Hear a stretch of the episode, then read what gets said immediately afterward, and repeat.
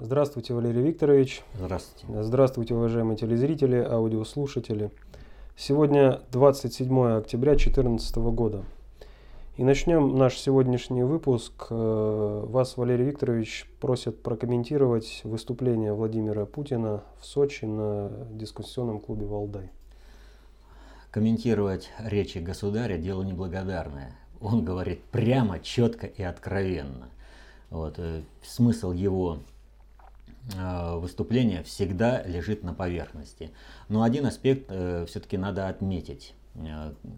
Значит, э, все обратили внимание на фразу, когда Путин говорил о том, что сейчас мировое управление строится по принципу, что положено Юпитеру, не положено быку. Но медведь ни у кого разрешения спрашивать не будет.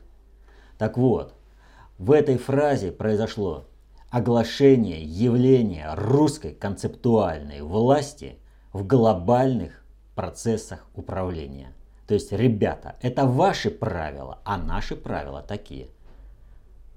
И не лезьте к нам в тайгу, и ничего с вами не будет. Так что это вот основное направление, это то, что надо понять. Все остальное предельно четко, конкретно, и надо отметить э, простую вещь. Э, не слишком-то Запад э, поспешил комментировать речь Путина. Все по возможности постарались избежать, э, если не публикации, кому-то и это удалось, но глубинного анализа того, что произошло, произошло э, вот это такое событие, где выступил Путин. И э, еще одна особенность. Наши средства массовой информации, если не ошибаюсь, Пол Крейг Робертс об этом сказал – что российские средства массовой информации э, не проявили должного усердия для того, чтобы донести до западного э, жителя, для, до западного, нет, не только до обывателя, а вообще для до жителей западных стран, э, менеджеров, там, управленцев э, любого уровня, э, ну просто людей, э, смысл речи Путина. А это необходимо сделать. Но это и показывает определенные проблемы того, в каком положении находится э, государственная власть э, в плане управления средствами массовой информации. Вот это серьезно. Что вот еще вот э, на Валдае следовало бы заметить, э, который, кстати, проходил в Сочи. Вот. Э, тоже интересный момент. Ну, раз построено, это должно себя окупать Э, поэтому вполне логичное место для проведения такой мероприятия. А, так вот, э, Доминик де Вильпен, бывший премьер Франции, он сказал о том, что Украина не состоявшееся государство. Вот э, сейчас о том, что Украина не состоявшееся государство, говорит только, не говорит только ленивый. А вспомните, что началось, когда мы впервые об этом сказали. Когда встал вопрос о том, какая будущность у Украины, что Украина представляет собой. Помните, как осторожно? Когда мы это огласили, какая истерия началась вокруг этого. Как нам э, заявили, как так, Украина, да там великое государство, да 23 года, да вот и прочее. Вот. Ну вот оно. Когда у людей появляется возможность говорить правду. Ведь э, Доминик де Вильпен, он не какой-то там это самое прорусский там управленец или какой-то там это э, платный агент Кремля. Нет, э, он отстаивает интересы Запада, в том числе и за счет интересов России. И в этом отношении, вот если ты правильное представление имеешь о происходящих событиях в мире, да, ты правильно делаешь выводы. Если ты неправильные имеешь представление, у тебя неправильные выводы, то тогда э, Э, у тебя будет э, срыв управления. То есть, э, вот как гласит поговорка, правило достаточно общей теории управления, если есть иллюзия процесса или объекта управления, то может возникнуть у человека иллюзия управления этим процессом или объектом. Но результат такого иллюзорного подхода будет всегда объективен – и может носить трагические последствия как для самого управленца, так и для подчиненных ему людей. Так вот, Девельпен, он э, в этом отношении, если сейчас уже больше нельзя использовать вот этот фантом э, несостоявшегося государства против Украины, против России, то значит надо признать, что Украина несостоявшееся государство и пытаться дальше решать Э, свои задачи, уже исходя из того, что Украина несостоявшееся государство. Вот это вот, пожалуй, э, два таких вот момента. Первое, это явление русской концептуальной власти в процессе глобального управления э, по оглашению. И второе, то, что это принято западными структурами управления, и они уже начинают строить свое управление с учетом вот этой концепту... русской концептуальной власти. И они уже вынуждены признавать э, многие процессы объективные, э, оглашать их, э, как они есть. Следующий вопрос от Евгения. Здравствуйте, Валерий Викторович. Интересует, наверное, одно из самых значимых событий, произошедших на прошлой неделе – а именно устранение Кристофа де Маржери. На мой взгляд, проамериканская часть французской элиты решила его устранить, причем именно на территории России. Так ли это? Нет, это не так. А, дело в том, что это устранение Марджери это не по зубам никакой части ни про французской, ни про американской, французской элиты, страновой элиты. Дело э, вот в чем. Марджери вот, э, вот считается как бы он друг э, России. Россия. На каком основании? Ну, Марджери э, по лету заявил о том, что необходимо уходить от доллара э, в расчетах за нефть и газ и переходить на юани и рубли и на другие страновые валюты. А также он не участвовал в санкциях, участвовал в Санкт-Петербургском форуме, несмотря на то, что было запрещение. То есть достаточно много он делал э, конфронтационного с Соединенными Штатами. Но надо ведь понимать следующее. Марджери относился э, к глобальной элите, а не к страновой. И он осуществлял глобальные процессы управления. А согласно глобальным процессам управления, Соединенные Штаты подлежат сливу. И, соответственно, этому надо выстраивать новые Э, информационные, экономические, политические, любые хозяйственные связи э, с таким э, суперобъектом э, и суперсубъектом управления, как Россия. Марджери этим делом занимался. А вот э, смерть Марджери, она лежит в русле некого другого процесса. Дело ведь вот в чем. Э, вот эта революция зонтиков, опять же, почему именно зонтиков? А потому что ты зонтик над собой раскрыл в Гонконге, и тогда один человек может, э, вот сфотографировали сверху, все закрыто зонтиками. Там, где стояло бы пять человек, стоит один. И, ну, красиво, зонтиками, понимаете? Так вот, э, эту революцию, э, как я уже говорил, пытались этот, этот гонконговский Майдан устроить страновая элита Соединенных Штатов в пику глобальному предиктору. Когда они здесь закусились, то встал вопрос, что за это будет кто-то отвечать. И страновая элита Соединенных Штатов оказалась в западне. Если она сейчас начинает отступать, то завтра э, людей из страновой элиты э, Соединенных Штатов, которая позволила себе войти в конфронтацию с глобальной элитой, с глобальным предиктором начнут находиться, на, начнут находить в ванне захлебнувшимися, их начнет э, душить веревочка от воздушного змея, там, или э, строительный пистолет вдруг ни с того ни с сего, э, там десяток гвоздей в голову забьет. То есть вот такие вот вещи. Поэтому они же этого не хотят. Более того, они же хотят остаться там э, на плаву, они хотят, чтобы продолжить э, свое, э, как бы, свою роль мирового жандарма, и они начинают показывать, что они могут чем-то управлять. И в этом смысле смерть Марджери именно в России – это демонстрация возможностей Соединенных Штатов управления суперобъектом Россия. То есть посмотрите, в какой ситуации – Элиты России у нас подконтрольны. Мы кого хочешь на территории России грохнем. Потому что эти элиты подчиняются нам. И они грохнули представителя э, глобальной элиты, чтобы показать, вы думаете, вы всесильны? Нет, вы не всесильны. Мы вас можем вот здесь грохнуть. Второе. Что еще Соединенные Штаты показали? Они показали курс это рост курса доллара в России. То есть вы думаете, что вы там что-то можете решать? Да мы что хотите сделаем в России. Вот.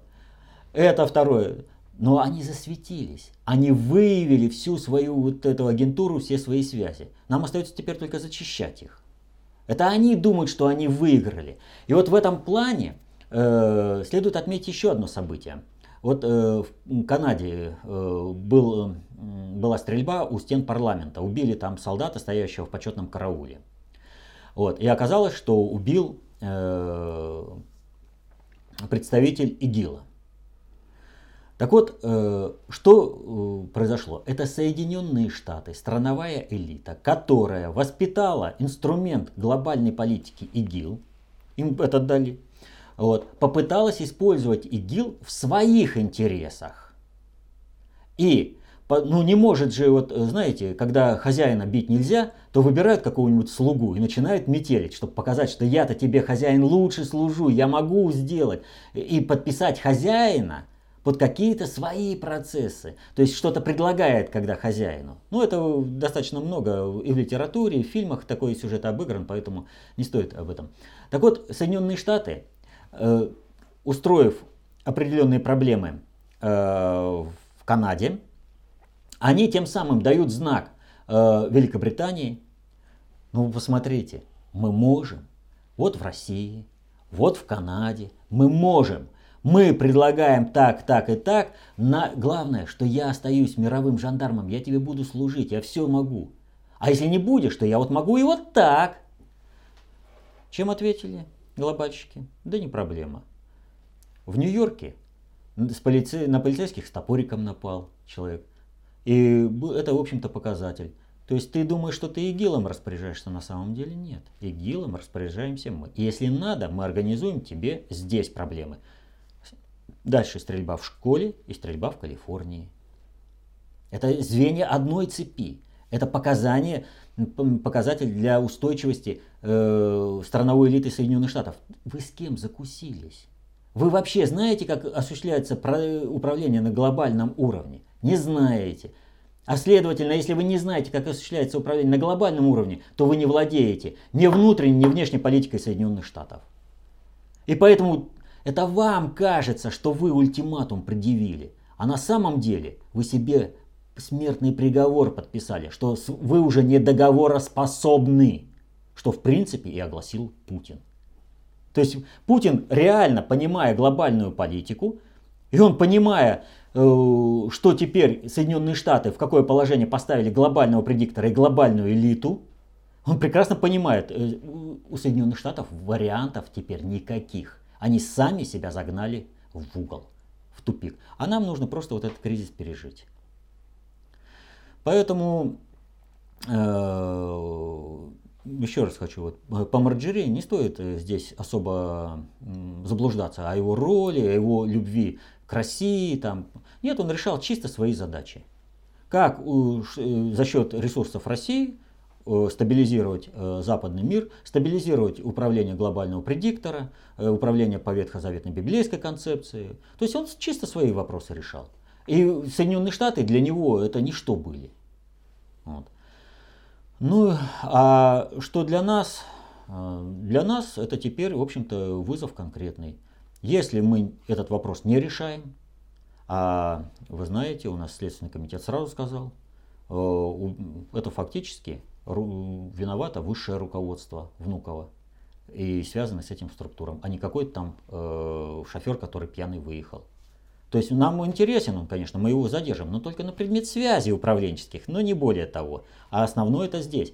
То есть и сразу было показано, Россия прекрасно понимает, кто заказал, как заказал, кто реализовал. То есть проамериканские российские элиты. Для Соединенных Штатов, повторю, это очень было важно, чтобы Марджери убили именно в России. Потому что это показывает мощь Соединенных Штатов, возможность Соединенных Штатов по управлению элитами России.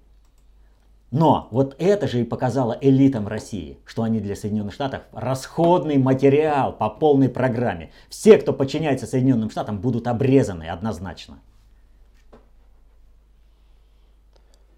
Следующие вопросы касаются Украины, так или иначе. Вчера э, там состоялись выборы в Верховную Раду. Ну, не было вчера там никаких выборов, мы это все прекрасно понимаем. Был спектакль, говорить о выборах демократических, недемократических. Э, но если в этом процессе участвуют такие скоморохи, как интернет-партия, Дарт Вейдер, вот, говорить о том, что там какие-то выборы, э, ну это просто смешно. Но мы термин выборы все-таки будем употреблять. Э, главное ведь определиться, кто победил на этих выборах. Вот начну говорить там, что блок Петра Порошенко, там, э, это кто он называется, оппозиционный блок, там, да? Нет. Реальным победителем на этих выборах стал Ляшко. Партия войны. Вот э, смотрите, были выборы так называемого резидента. И вдруг Лешко ниоткуда выпрыгивает. Обгоняет и Ярош, и Тигнебока. Вот, раскрученные медийные фигуры. Понимаете? Теперь он подскочил еще выше. А что это означает? И почему именно э, победил Лешко, так скажем? Дело в том, что сейчас стоит вопрос слива партии войны. Слива вот этих протестных настроений. Ведь Лешко победил в западных областях где как бы за него очень хорошо голосовали, и э, он представляет именно дальнейшее продолжение партии войны. Выбрать на роль представителя э, партии войны, пидораса, который сливает все, которому как прикажешь, так и будет действовать, это вот как раз это дискредитация самой идеи. То есть вот если бы захотели по полной программе дискредитировать, то лучше кандидатуры Лешко нет и Лешко победил. Прогнозируемо.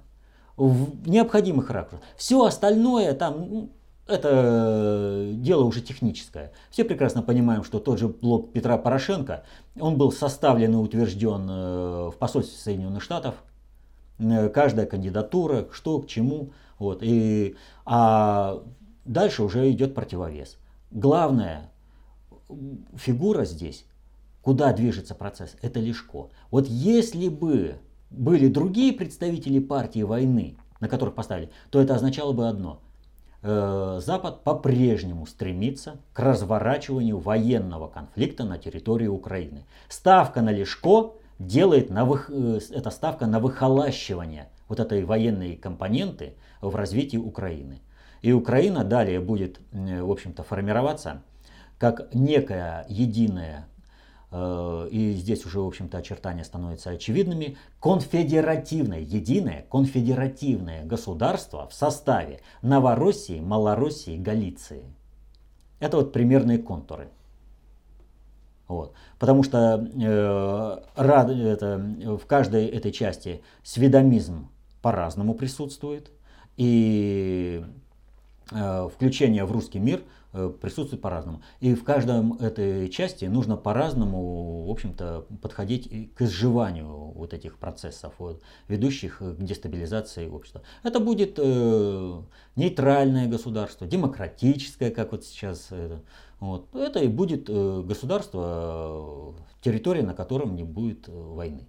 Вот. Но для этого нужно вот эту партию войны уничтожить, дискредитировать по полной программе. Ну вот он, крутой мачо, пидорас Лешко. Самая достойная кандидатура. Вот. Это вот то, что о выборах. Больше там комментировать-то, в общем-то, нечего.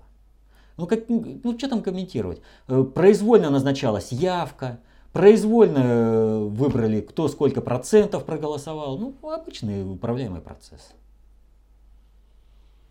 Далее интервью Безлера украинскому телеканалу. Да, здесь э, как таковое э, комментировать не стоит вот, э, по тому, что сказано. Надо вот что отметить. Одновременно, вот смотрите, что произошло. Если не ошибаюсь, он каналу 1 плюс 1 давал интервью. Точно не помню. Вот. Были два телемоста мозгового, сначала э, с представителями карательных батальонов, а потом с расширенным составом, э, где присоединилась общественность. Вот это вот надо отметить. Э, интервью Безлера украинскому телеканалу и онлайн-встречи мозгового. Да. Вот как это, это характеризовать? А это нужно характеризовать э, простым, простой вещью. Вот знаете, в свое время Ленин сказал, революция, о которой говорили большевики, э, наконец свершилась. Да? Так вот, то, о чем мы говорили, постоянно говорили, о необходимости участия полевых командиров в политическом процессе становления Новороссии – наконец-то происходит. Ведь надо же понимать, вот вне зависимости от того, что говорил Безлер, что говорил Мозговой, нужно понимать следующую вещь. Сейчас э, на территории э, вот этой Донецкой и Луганской областей, э, республик, вот то, что вот, э, подконтрольно Донецкая и Луганская республика, э, присутствует политическое, даже не многообразие, а какофония. Там все объединились по принципу наличия общего врага. То есть идут каратели, которые убивают мирных жителей, которые разрушают дома и против которых надо выстоять. Но э, наличие общего врага, она позволяет в какой-то степени выжить, а как строить-то дальше будущность? Вот здесь нужно определяться. Нужно участие в политическом процессе становления государства. И вот этот процесс пошел. Почему Украина пошла на вот эти контакты? с полевыми командирами, а потому что она разбита. Э, вот э, карательные соединения э, киевской банды, они разбиты по-крупному. И каждый день, даже вот этого, ну как вот его назвать мягко, не до перемирия или как вот сказать, он несет для киевской банды огромные риски, катастрофу несет. Каждый день мира, даже вот такого мира – Э, повышает э, неустойчивость э, киевского режима. А когда разговаривают с людьми, командирами, которые высказывают собственную точку зрения, и она ложится на украинскую массу, вот, населения, да, то, во-первых, блокируется сведомизм, вносится новая э, волна, люди начинают обсуждать, то есть они э, раньше питались только одними э, субпродуктами, да, которые изготовили, там, понапридумывали, что их там разгромила алтайская бронетанковая милиция. Ну хорошо, алтайская бронетанковая милиция, супер какая-то элитная часть, я согласен. А соединение-то как называется? Взвод, рота, э, дивизия? Что это такое? Что там э, такое там вас разгромило и почему там суперэлитная это именно алтайская бронетанковая милиция, что это вообще такое за диковинный зрелище. Ну то есть э, вообще там то у них э, ядерными ракетами обстреливают, то еще там, ну то есть вот этот весь бред, они верят до тех пор, пока они вот в состоянии истерии. Ну в состоянии истерии человек долго не может пребывать. А когда поставлен вопрос, вот, мы говорим о выхолащивании э, самой партии войны и избрании Лешко, да, то вот здесь вот идет, должен быть другой процесс. Должна быть присутствовать еще одна информация. Понимаете? То есть должен быть взгляд с той стороны фронта. Почему люди взялись за оружие? Почему, какие идеалы они отстаивают? И все. И поэтому э, вот эта вот точка зрения присутствующая, она размывает партию войны. Она блокирует вот эти боевые процессы. То есть фактически и Мозговой, и Безлер, э, выступив вот в такой роли, они сохранили многие-многие жизни своих бойцов. И они сохранили инфраструктуру, они сохранили, в общем-то, и возможность наведения порядка на всей Украине, не допустить ее раскола. Хотя, я говорю, вот в таком конфедеративном состоянии, она в любом, ну как бы вот сейчас вот э, в прогнозируемом состоянии она будет потому что другого варианта пока не просматривается. Вот. Но к нему же еще надо прийти, к этому варианту. И его же надо достигнуть. Для этого нужно же погасить всю войну, нужно перевести э, энергию людей, их реализацию помыслов на другие процессы. Зима близко, в конце концов. Вот. Но нужно ведь еще отметить вот какую вещь. Вот э, телемосты, например, они э, вообще наглядно показали разницу уровня понимания людей Новороссии и тех, кто...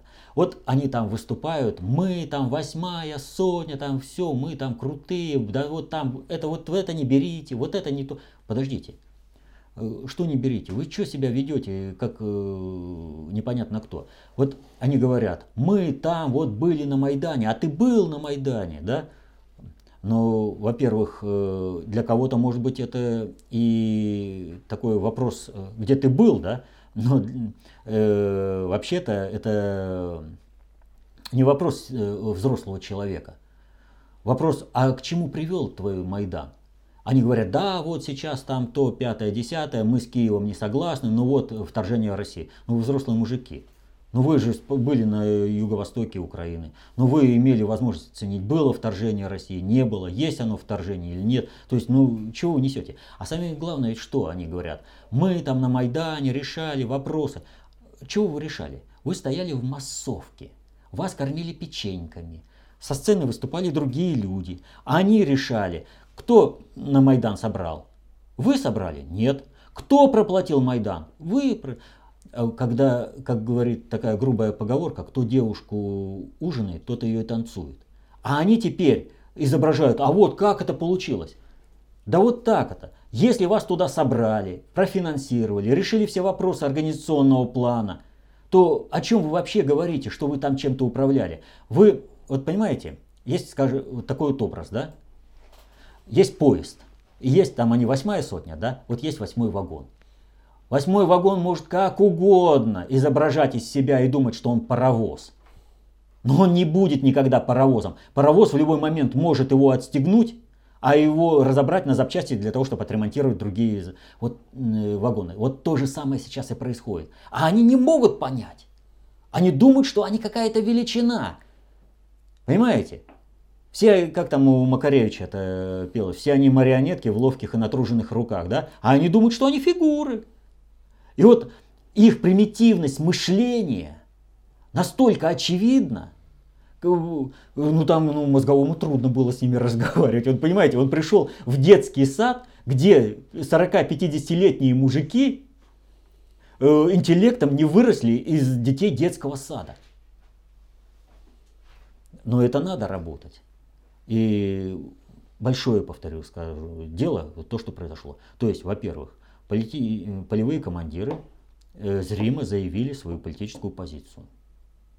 Э, они начали проводить как внутриполитическую деятельность по становлению государственности Луганской и Донецкой республики, так и внешнеполитическую деятельность. Тем самым, причем э, сразу еще раз говорю, они сохра... свои...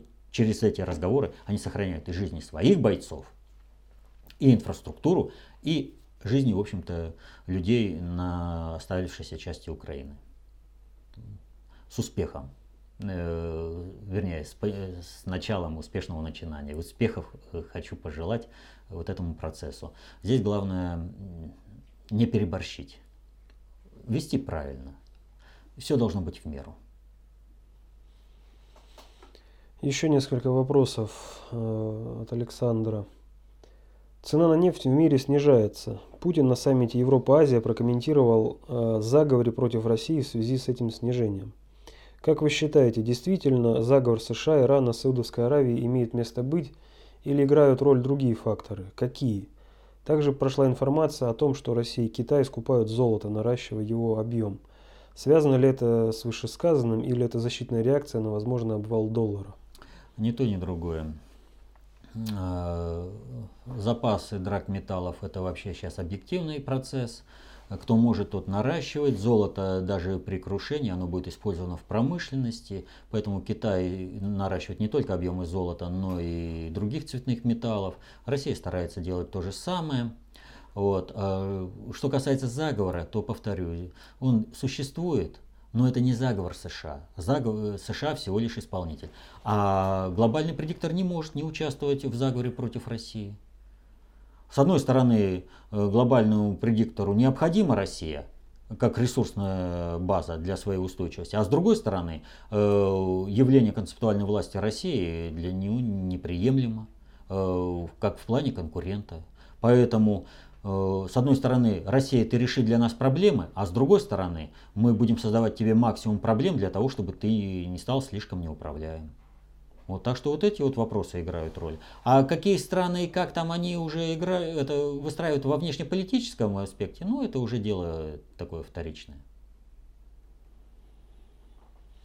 Вопрос от Татьяны. Говоря о библейском проекте, вы и ваши коллеги в основном приводите цитаты о том, что в Библии даны указания на порабощение одной нации других народов через ростовщичество, а также о готовности христиан подставить щеку. Вопрос, почему Западу всегда хотелось уничтожить православное христианство, если наличие такого кроткого раба предусмотрено самим библейским проектом? Сама тысячелетняя история христианской России полна славных подвигов, однако вы окрашиваете библейский проект в негативные тона. Не бьете ли вы сами себя по второму приоритету управления? И в настоящее время я не вижу других действующих институтов общества, так заботящихся о физической и духовной чистоте человека, как православная церковь, где, поверьте, действительно очень теплые человеческие отношения. Опять же, это не противоречит задачам КОП. Почему уже этот управленческий ресурс КОП отрицается или как минимум нивелируется? Надо было бы разбить этот вопрос на несколько частей, чтобы ответить комплексно. Значит, первое, с чего бы я начал. Значит, э, нет э, у нас нигде утверждения, что э, должна одна нация покорить другую. Мы всегда говорили об Институте мирового еврейства как инструменте проведения глобального управления. Инструменте. Э, но инструмент постоянно требует за, заточки, поэтому существуют э, глобальные холокосты всякие э, на протяжении существования всего еврейства, когда от, у еврейства отсекали так называемые сухие ветви. Второе, там что дальше идет? Вы окрашиваете библейский проект в негативные а, тона. Не бьете ли вы сами себя по нет, второму приоритету? Ни в коем мере мы не бьем себя по второму приоритету. Э, значит, э, поскольку мы э, к этому же библейскому проекту относимся с большим вниманием и пониманием. И обратите внимание, тот же самый библейский проект реализуется и в виде католичества, и в виде протестантизма, и в виде православия, и очень много достаточно. А все в... так называемые церкви имени Христа. Да, да, все так называемые церкви имени Христа. А в чем разница? А в... разница в возможностях и э, в эффекте того, чего достигли глобальщики в плане, в плане проведения своей глобальной политики по отношению к странам и народам. И вот есть, что касается русского православия, э, то э, в этом отношении почему э, всегда Запад стремился уничтожить русского православия, то э, идеи Христа как нигде более выражены именно в русском православии из всех э, церквей имени Христа, потому что она менее, как бы вот если в кавычках взять, христианская церковь, основу русской православной церкви составляет именно православие, Э, религия до крещения Руси. И вот здесь вот наступает определенный такой, э, это, такая разведка. С одной стороны, внешняя оболочка во многом, э, именно псевдохристианство, отвечающее замыслу глобального предиктора. А с другой стороны, несущее в, это, в культуре народа именно христианство и православие. Что же касается Русской Православной Церкви как инструмента, почему мы отвергаем? Да вот знаете, мы не отвергаем. Мы вообще э, на, ко всем относимся очень хорошо и со всеми готовы сотрудничать, и уж тем более с Русской Православной Церковью которую, повторю, достаточно много от, отличий вот в этом плане. И Русская Православная Церковь смогла во многом сохранить именно исконную религию э, русскую. Э, дело ведь вот в чем. Манилов тоже мечтал построить мост, сделать там лавки и все прочее. А когда его планы сталкивались с жизнью, оказались они несостоятельными. Так вот, э, управленческая доктрина Русской Православной Церкви на протяжении э, всего 20 века показывает, в общем-то, и предыдущие, кстати, все века, и смута отсюда вырастает. Вообще все проблемы, э, которые переживала Россия, они вырастают именно из управленческой несостоятельности доктрины Русской Православной Церкви. Ее постоянно приходилось русскому народу переживать большими катаклизмами. И вот последнее, что произошло? Допустили на территорию России другие конфессии. И Русская Православная Церковь заговорила о том, что присутствует прозелитизм, когда из Русской Православной Церкви э, прихожане стали переходить в другие церкви. А о чем это говорит? А о том, что прихожане для решения своих насущных проблем в русской православной церкви не видели рецептов. Они эти рецепты видели в других церквях. И они туда шли за помощью. А вот если бы русская православная церковь предложила более действенную, более мощную доктрину управления, э, более, э, так скажем, дееспособные рецепты разрешения э, бытовых вопросов, как человеку жить в этом мире, бескризисно, не просто там молись и кайся, вот, то тогда бы никто бы из русской православной церкви не пошел. Более того, массовый прозелитизм был бы сюда, в русскую православную церковь.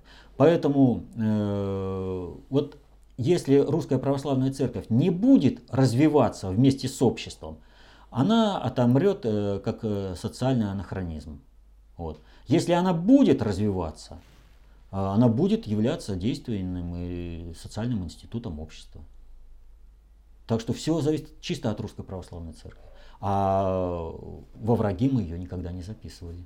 Мы говорили только о проблемах, которые приводят э, определенную несостоятельность управленческой доктрины. Ну так мы говорили о чем?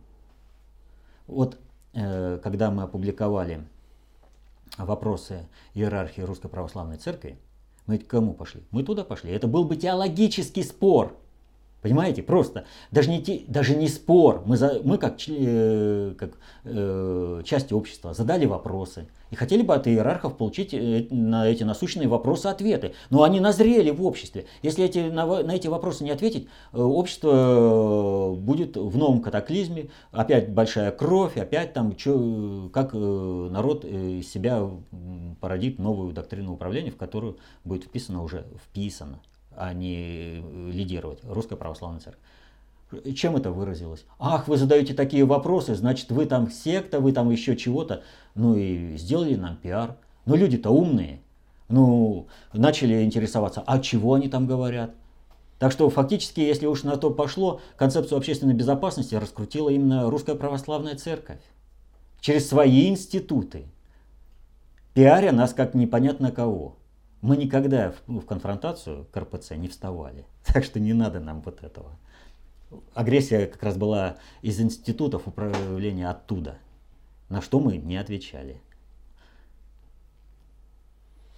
Далее от Дениса. Уважаемый Валерий Викторович, все, кто пропагандирует КОП, свою вводную лекцию начинают с того, что якобы цель нехороших людей – это расколоть территорию России, о чем они открыто заявили в Гарвардском проекте директиве 20.1. Данный посыл в КОП дан как догма, и на нем выведены многие причинно-следственные связи. Придите, пожалуйста, примеры, какую пользу могут получить эти нехорошие люди, если Россия расколется на несколько государств. Понимаю, что покусился на священную корову, но большая просьба, подумайте над ответом, так как существует мнение, что деятельность по развалу России – это одна из тщательно спланированных мифологем. Согласно понятийного аппарата КОП, ложь номер один или два, как вам будет угодно. Ой. Знаете, э, вот вопрос э, как бы и легкий, и трудный. Вот ответить на этот вопрос э, достаточно человеку будет просто и для него самого, если он займется изучением, например, истории европейских государств. Ну, на любом примере, любой деятельности, ну, например, на примере того, как осваивалось серебро. А, добывалось серебро в Европе. Как мелкие буферные государства, которых там понаплодили, э, способствовали тому, чтобы эти государства были бедными, а богатства перетекали в другие руки. Принцип «разделяя власть» он для всех одинаков. Мощный э, субъект управления может э, не состояться как в объект управления – для иерархически высшего управления. Поэтому что нужно сделать? Расколоть. Вот смотрите, можно ли было грабить республики бывшего Советского Союза, когда был Советский Союз? Да нет. Советский Союз развивался, все республики, в общем, процветали. Все. Что произошло с крушением? Образовались сначала эти 15 республик новых государств – и хоть одно из них стало экономически состоятельным, прибыльным, да их все просто грабят.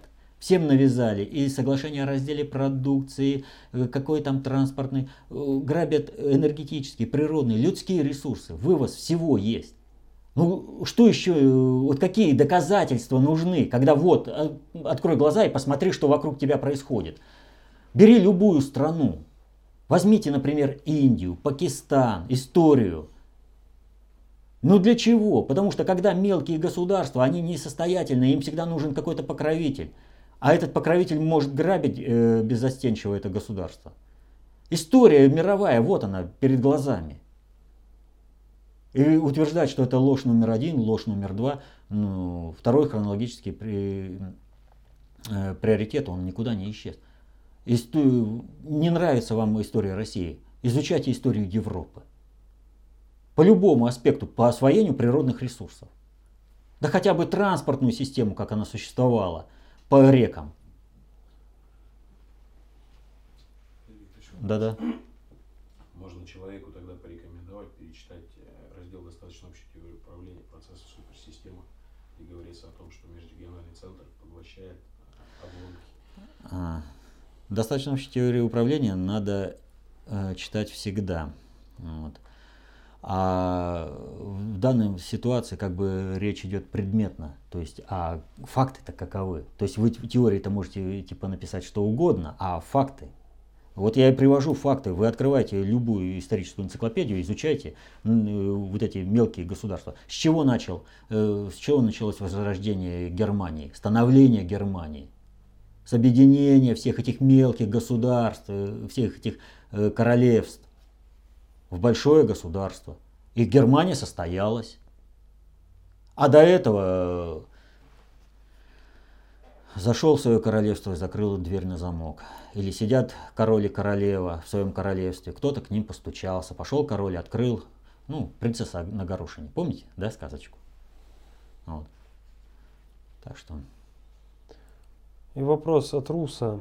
Ну, вопрос большой, зачитаю только первое предложение. В материалах КОП есть существенный изъян. Должно быть так. Первое предложение, те, кто заинтересуется, прочитают на нашем сайте. Высшим уровнем бытия является духовный, перед которым даже нравственность оказывается вторичной, подчиненной. Ух ты. А духовность это что? Вот э, можно ли говорить об идентичности духовности э, России Европы и племени какого-нибудь людоедов Мумба-Юмба. Да? Вот. Какая там духовность? Вы настаиваете на своей духовности, что она более праведная. Ну вот англосаксы настаивали на праведности своей духовности. И где 100 миллионов индейцев в Северной Америке? А инквизиция, она настаивала на своей духовности, что она главная. Понимаете? Дайте определение духовности своей нравственные категории, они вполне конкретные. И нравственность, она вполне конкретная, из чего и произрастает. Если вам нравится людей есть, это одна нравственность. Если вам нравится детей, э, о детях заботиться, детей растить и развивать общество, это другая нравственность. Так что, ну, красивая фраза. Духовность должна быть. Ну, Дайте определение вашей духовности. И что такое духовность ваша? Это последний был вопрос. Ну а для того, чтобы, раз последний вопрос, давать, чтобы все эти определения, эти определения есть в концепции общественной безопасности, достаточно общей теории управления. Помните, что а, каждый в меру понимания происходящих событий вокруг работает на себя и на свои интересы а в меру непонимания на того, кто знает и понимает больше. Стремитесь знать и понимать больше. И тогда вы никогда не будете инструментом в проведении другой политики, не станете марионеткой. Вы должны быть самостоятельными. Помните, знание – власть. Берите эту власть в свои руки, изучайте концепцию общественной безопасности, достаточно общей теории управления. До следующих встреч.